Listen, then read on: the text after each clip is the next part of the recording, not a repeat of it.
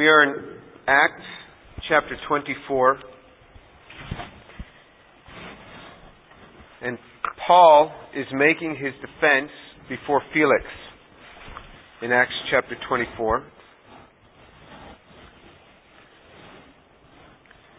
We're going to start reading from verse 13. We, we actually covered uh, through verse 14 last time, but I will start reading this time through verse 13, uh, back up at verse 13.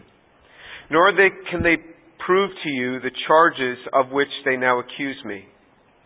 But this I admit to you, that according to the way which they call a sect, I do serve the God of our fathers, believing everything that is in accordance with the law and that's written in the prophets, and having a hope in God, which these men cherish themselves, that there shall certainly be a resurrection of both the righteous and the wicked.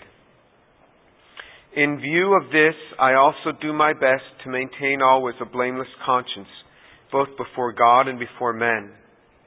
Now, after several years, I came to bring alms to my nation and to present offerings, in which they found me occupied in the temple, having been purified without any crowd or uproar. But there were some Jews from Asia who ought to have been present before you to make accusation if they should have anything against me. Or else let these men themselves tell what misdeed they found when I stood before the council, other than for this one statement which I shouted out while standing among them For the resurrection of the dead, I am on trial before you today. Okay, so last time we, we reflected a lot on verse 14, the importance of the scriptures and the Word of God, how Paul believed everything, everything that is written in the scriptures he said that, that I believe everything that is in accordance with the law and is written in the prophets, and how we have to come to that place to believe everything, absolutely everything that's written in this word. If we take this word to heart, if we make it our meditation and take it to heart and realize that it is not an idle word for us, but indeed it's our very life, as Moses wrote, we will do very well. All right, let's pick it up from verse 15 then. Having a hope in God, which these men cherish themselves, that there shall certainly be a resurrection both of the righteous and of the wicked. So what does Paul do? Paul speaks of his belief in the scriptures and also of his utter belief in the resurrection. And in fact, if you turn to 1 Corinthians chapter 15, the scriptures tell us that that is the most important fundamental of our faith the resurrection of Jesus Christ. In 1 Corinthians chapter 15 verse 1, Now I make known to you, brethren, the gospel which I preached to you, which also you received, in which also you stand, by which also you are saved, if you hold fast the word which I preached to you, unless you believed in vain. So look what, look what it says. It says that there is a possibility to believe in vain. If we don't hold fast, if we don't hold fast this word.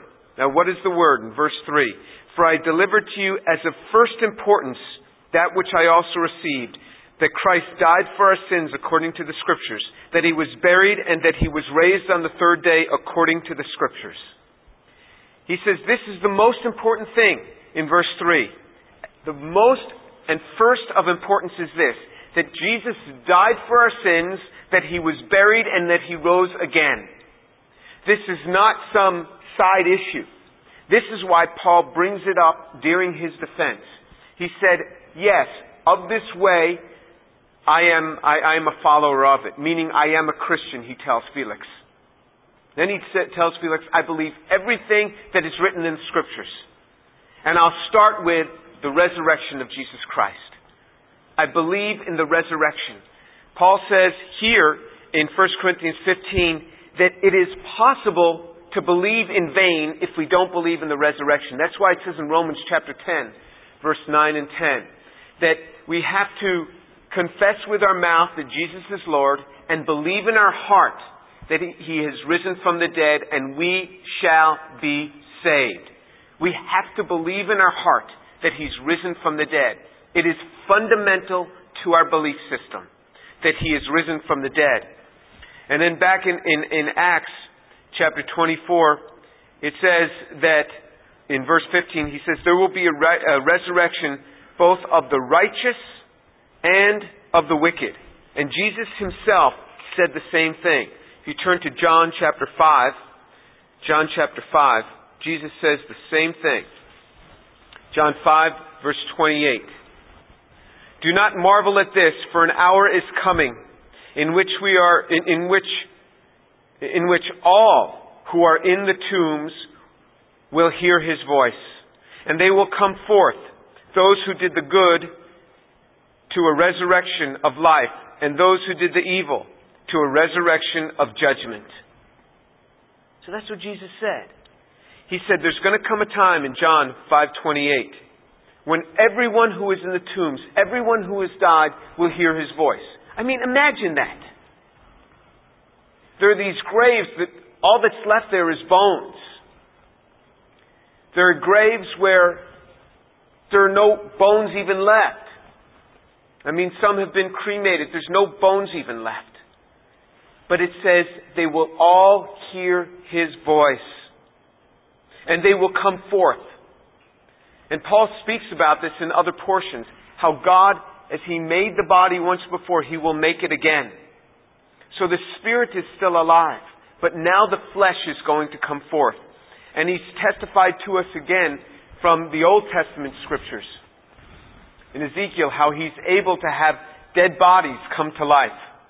He says they will come forth, and those who did good to a resurrection of life, those who committed evil to a resurrection of judgment. But all will be raised. There will be a resurrection. If you don't believe it, then you don't believe the words of Jesus. And then what else can you not trust? Jesus said this would happen. Is it a marvel to you that he would put the body together? Well, he did it once before. So he's just doing again what he did before. Where he takes the atoms and the molecules and brings them together. It's really quite extraordinary how it can happen. He did it before, he will do it again. Jesus said this will happen. Turn to John chapter 11. This is the classic portion on the resurrection. John chapter 11, verse 25. Jesus said to her, I am the resurrection and the life. He who believes in me will live even if he dies. And everyone who lives and believes in me will never die. Do you believe this? So Jesus said, He Himself is the resurrection and the life. He himself. It is the testimony of the resurrection of Jesus Christ himself that stands behind the fact of the resurrection that will take place of other human beings as well. As Jesus rose from the dead, he says, I am the resurrection and the life. He doesn't point us to some resurrection. Jesus says that he himself is the resurrection.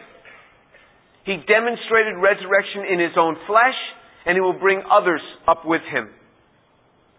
He says, He who believes in me will live even if he dies, and everyone who lives and believes in me will never die. Then he says to Mary, Do you believe this? And she says to him, Yes, Lord, I believe that you are the Christ, the Son of God, who has come into the world. Well, that's an interesting reply. That really wasn't the answer to his question. He asked her, Do you believe in the resurrection? She said, I believe you are the Christ who's come into the world. Okay? Well, how about answering the question? You want credit for this? You have to answer the question. So then he demonstrates to her the very resurrection. Remember, when that loved one of yours, whether it be an adult or a child, when that loved one of yours who knows the Lord, when their body dies, they are not dead. It's just the spirit lives on. But one day the body also will be resurrected and will be reunited with the spirit. That's what the scriptures teach. Paul said, You want to know what I believe? I believe everything that's written in the law and the prophets. And I believe everything, starting with the resurrection. That's the most important thing. I believe in the resurrection. I believe that Jesus has raised from the dead. and that there shall be a resurrection both of the good and of the evil. Everyone will rise from the dead. Everyone. Some to everlasting life, and some to everlasting judgment. And as much as that, you know, we don't like that, and people say, well, you know, I can't believe in a God who would do this. It's too bad. It's outside our domain. We don't make the call on this. God chose it that way. That's His call, not our call. If it seems to you to be unmerciful, I assure you, study, study this God of the Bible. He is far more merciful than you would ever be. Far more merciful. Okay, let's turn back to Acts chapter 24. So he, he says in verse 15 of Acts 24, I believe in this resurrection. Then he says in verse 16, in view of this, I also do my best to maintain always a blameless conscience, both before God and before men. A blameless conscience. What has this got to do with a defense? What has this got to do with Paul coming before Felix for a defense where these people are saying he ought not to be allowed to live? Paul is saying, My conscience is perfectly clear. My conscience is perfectly clear. We dealt with this issue a few weeks ago because Paul, in his defense, brought up this very same topic of his conscience. And we will touch on it again because the scriptures repeat themselves. A clear conscience is critical to maintaining our faith. A clear conscience. God gives us opportunity. He speaks to our heart. He gives us opportunity to search our hearts. He says, Will you allow your hearts and your consciences to be clear? You can have a clear conscience.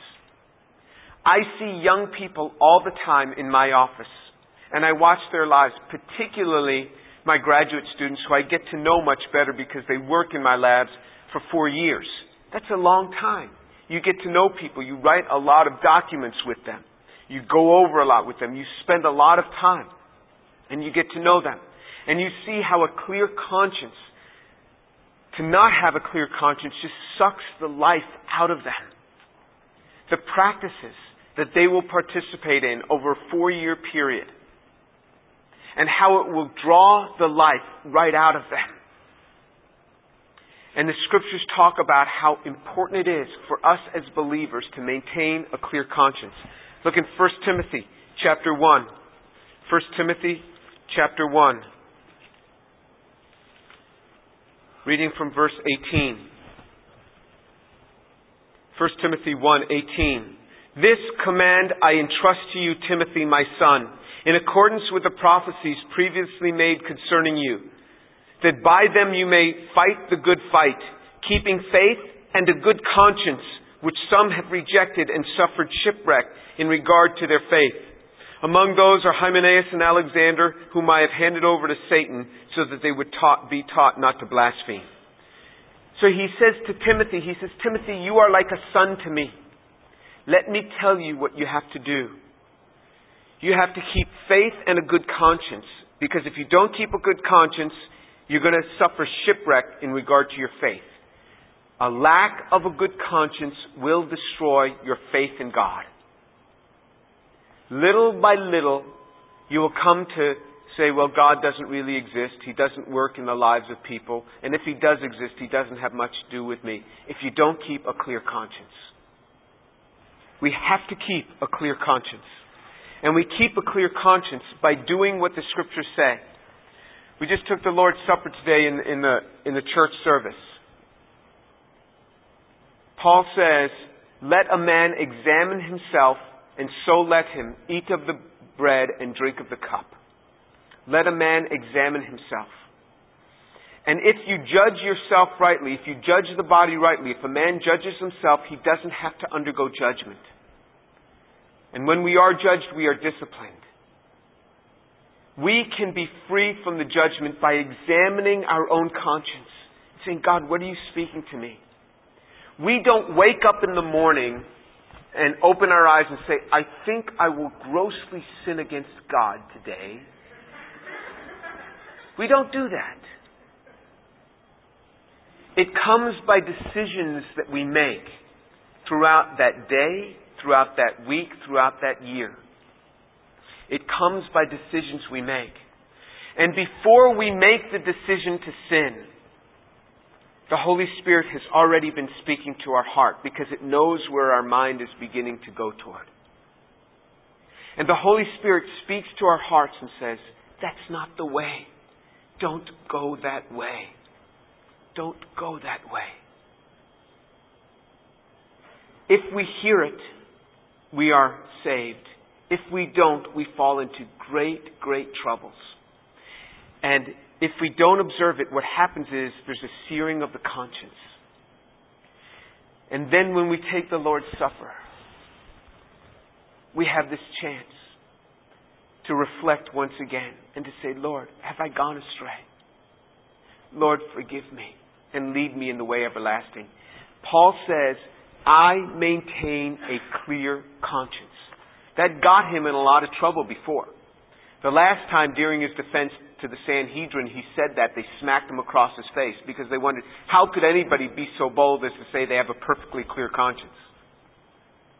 But if they knew the power of God, you can have a perfectly clear conscience because you can walk in repentance toward God and maintain a perfectly clear conscience.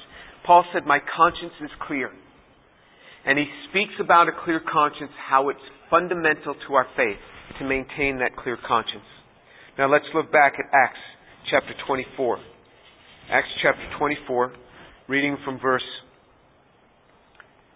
16, he says, A blameless conscience both before God and before men. We must maintain it before God and also before men.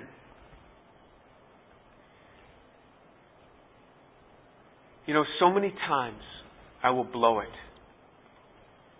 And I will go back to the person who I've blown it toward and I'll say, I am so sorry. And I find that very often it's the people closest to me that I have to go back to my family, because they live with me, they see me, or the people that I work with. And you know, I'm amazed at how ready, ready they are to forgive me. Say, it's all right. It's okay. I understand. So ready to forgive me. God is so ready to forgive me. I never feel as if He's condemning me. He is right there. And I may surprise my family I may surprise my coworkers with my actions, but I don't surprise God. He knows my feet of clay. He knows my weakness. So the one who's least surprised about my failures is God. Sometimes the one who is most hurt by this is me. And though those others are so often ready to, to forgive me, it is amazing how quick we are in this culture to forgive people offenses when they say they're sorry, that they've done wrong.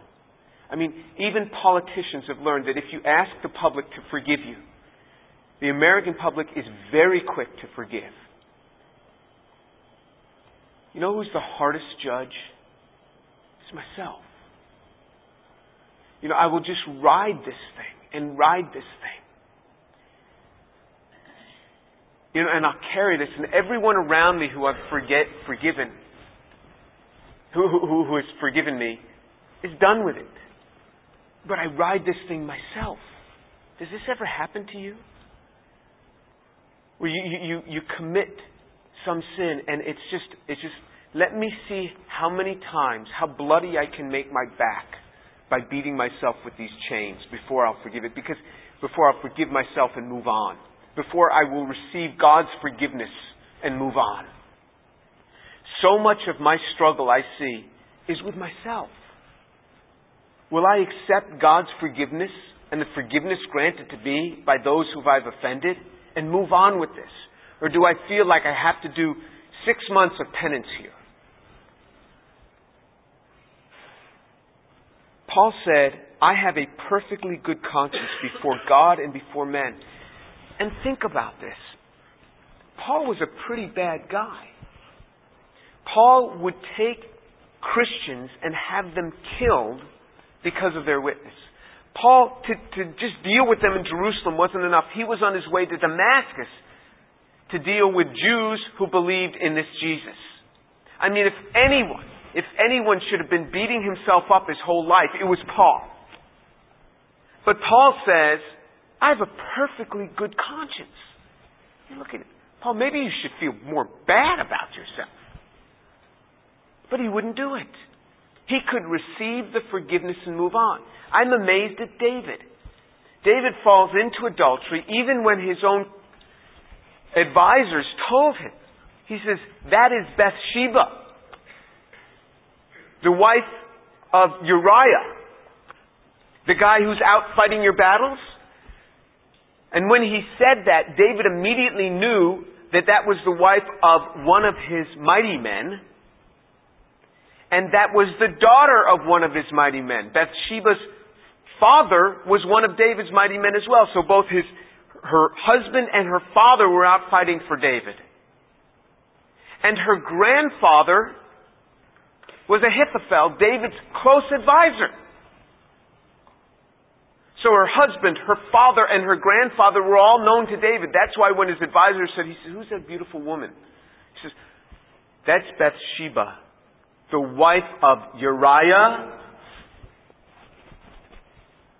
And in spite of that, he forced himself upon her, and he had Uriah killed.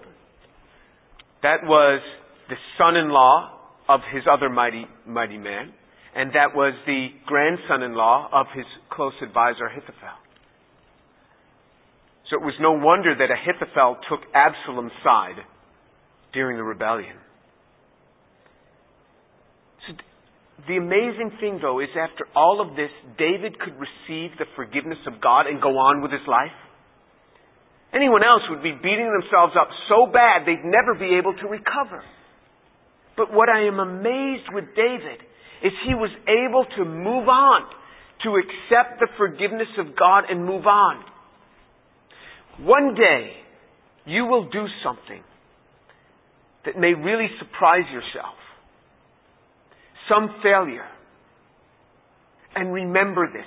Will you be able to receive God's forgiveness and move on? Because God has forgiven you. You haven't surprised Him. And He says, You can walk before me in a perfectly good conscience. You need not spend five years beating yourself up. You can walk on. This is an amazing forgiveness that we do not deserve, but it is granted to us an amazing forgiveness that we don't deserve. But God grants it to us because of the mercies of Jesus Christ. Let's read on in Acts chapter 24. Verse 17. Now after several years I came to bring alms to my nation and to present offerings. We know about the offerings from other portions. He was offering up the Nazarite vow, and there were several offerings involved. It was like a five or seven day event. Five days he was into this before he gotten picked up. But here is an indication that he also came to bring alms. It's gifts of charity to the poor. This is the first reference we have of it. Why did he come back to Jerusalem? Two reasons. To offer up offerings and to bring alms, gifts to the poor.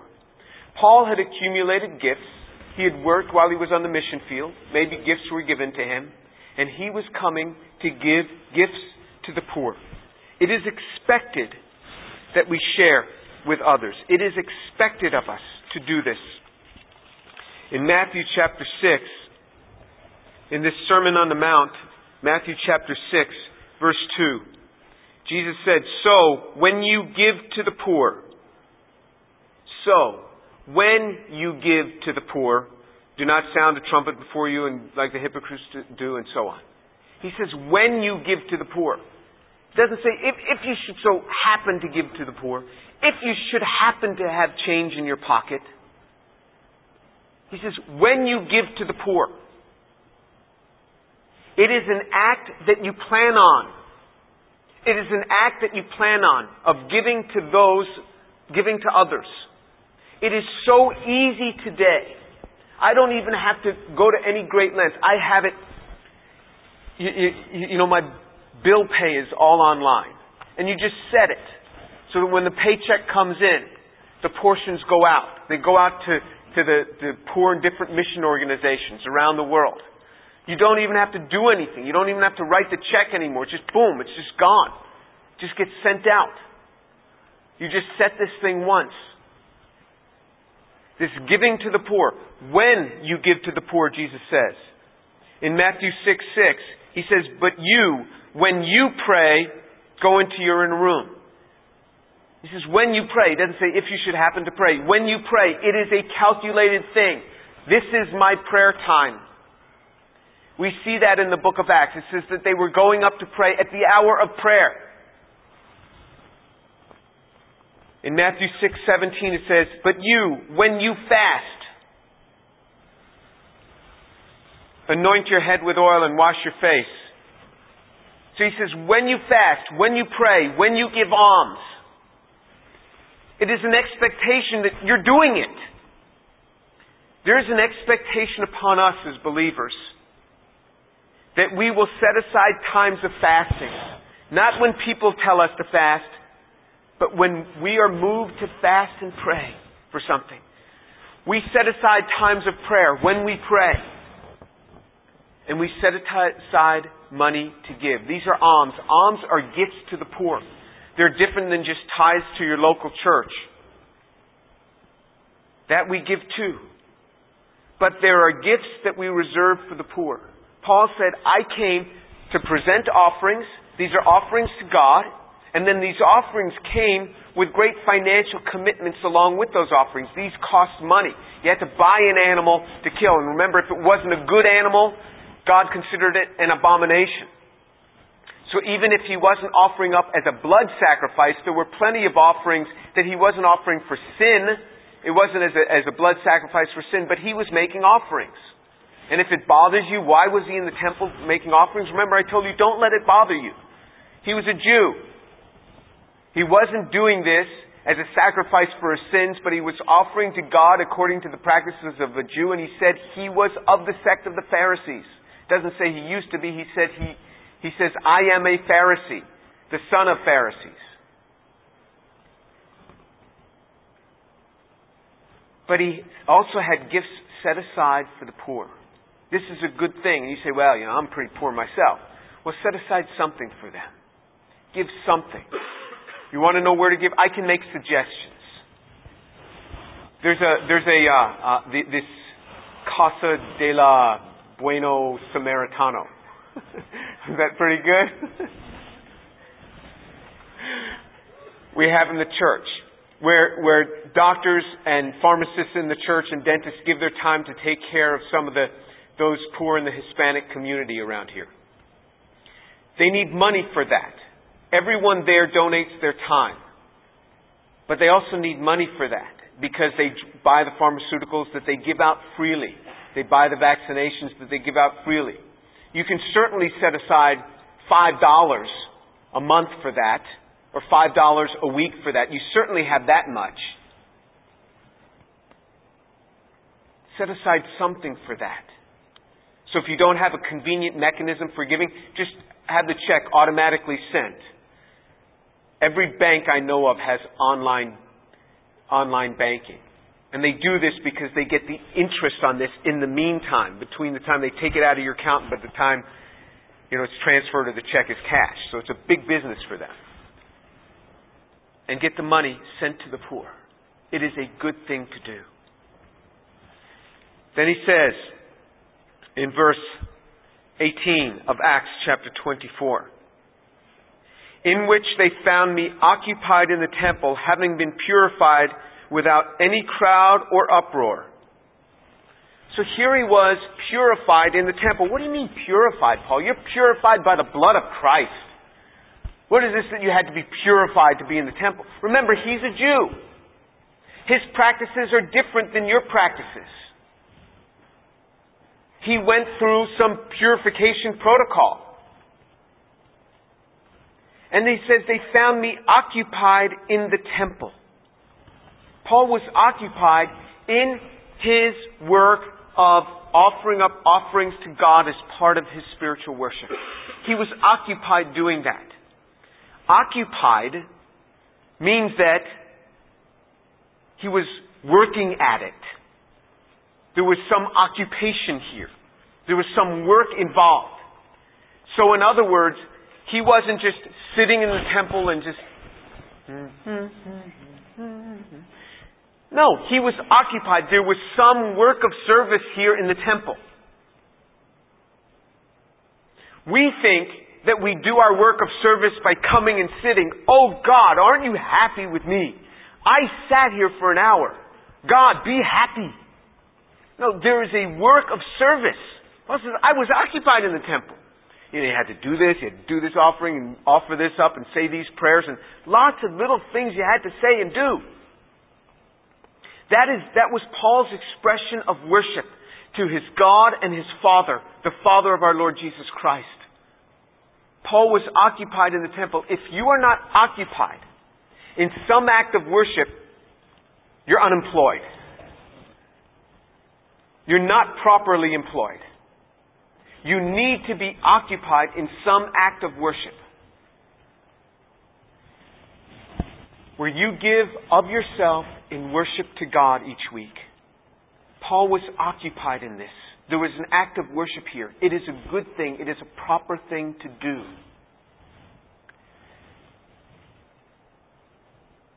And to tell, to say that you're too busy is wrong. You're not too busy. I was in school and I attended a local church and I was active and I did things to serve God on campus. This is what I did. And amazingly, God blessed.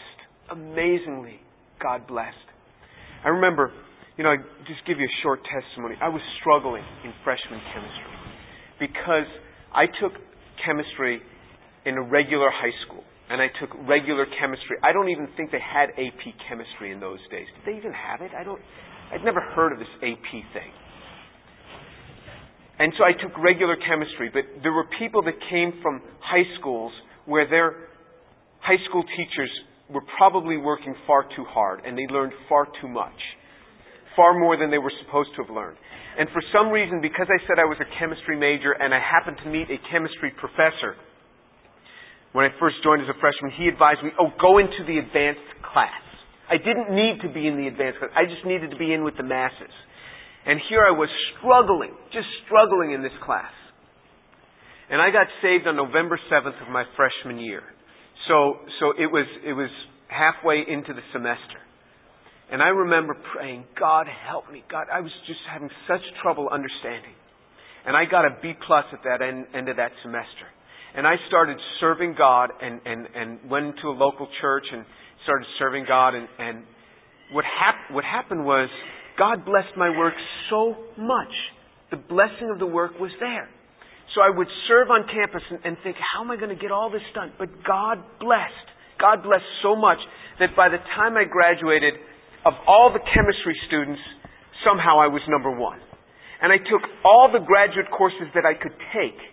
As an undergrad, I took all the graduate courses. Because when I got to graduate school, now I was ahead of everybody. But God blessed so much. I saw the hand of God. So I think that when people say, well, I'm too busy to do this, I'm too busy to have an active ministry, I'm too busy to go to church, that they lose out. The Bible clearly says that the eyes of the Lord, His eyes, the eyes of the Lord move to and fro throughout the entire earth to strongly support those whose heart is completely His. So that God looks down from heaven, He says, Oh, angels, come here, look at that guy. Just go bless him, bless him, look at him, bless him. That's what the Bible says God does. His eyes move to and fro throughout the entire earth to strongly support those whose heart is completely His. And we sell ourselves short when we think that we are too occupied to even be at all occupied with His business. To offer up a morning to present offerings of worship to Him. To offer up a few hours during the week to be involved in some ministry where you're giving out of yourself to others to spend some time alone with Him each day. If we are too occupied to be occupied with Him, we lose out. Because His eyes are there to support, looking there to support those whose heart is completely His. Paul said, I was occupied in God's business.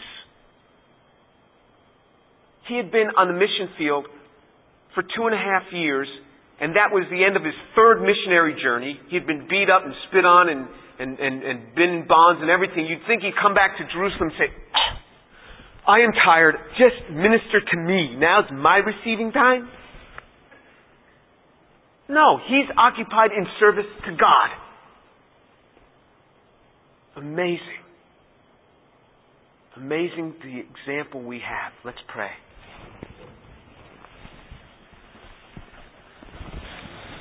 Father, I thank you for the truth of your word, for the truth of the scriptures. They are so true. Father, thank you for the beauties of the scriptures and the beauty of your word. Father, I pray for these young people that they would be occupied with you and with service to you, and so that they too could experience the blessing of having you pour out support for them. Father, I pray that you would cause them to be gracious, to give alms, to be givers.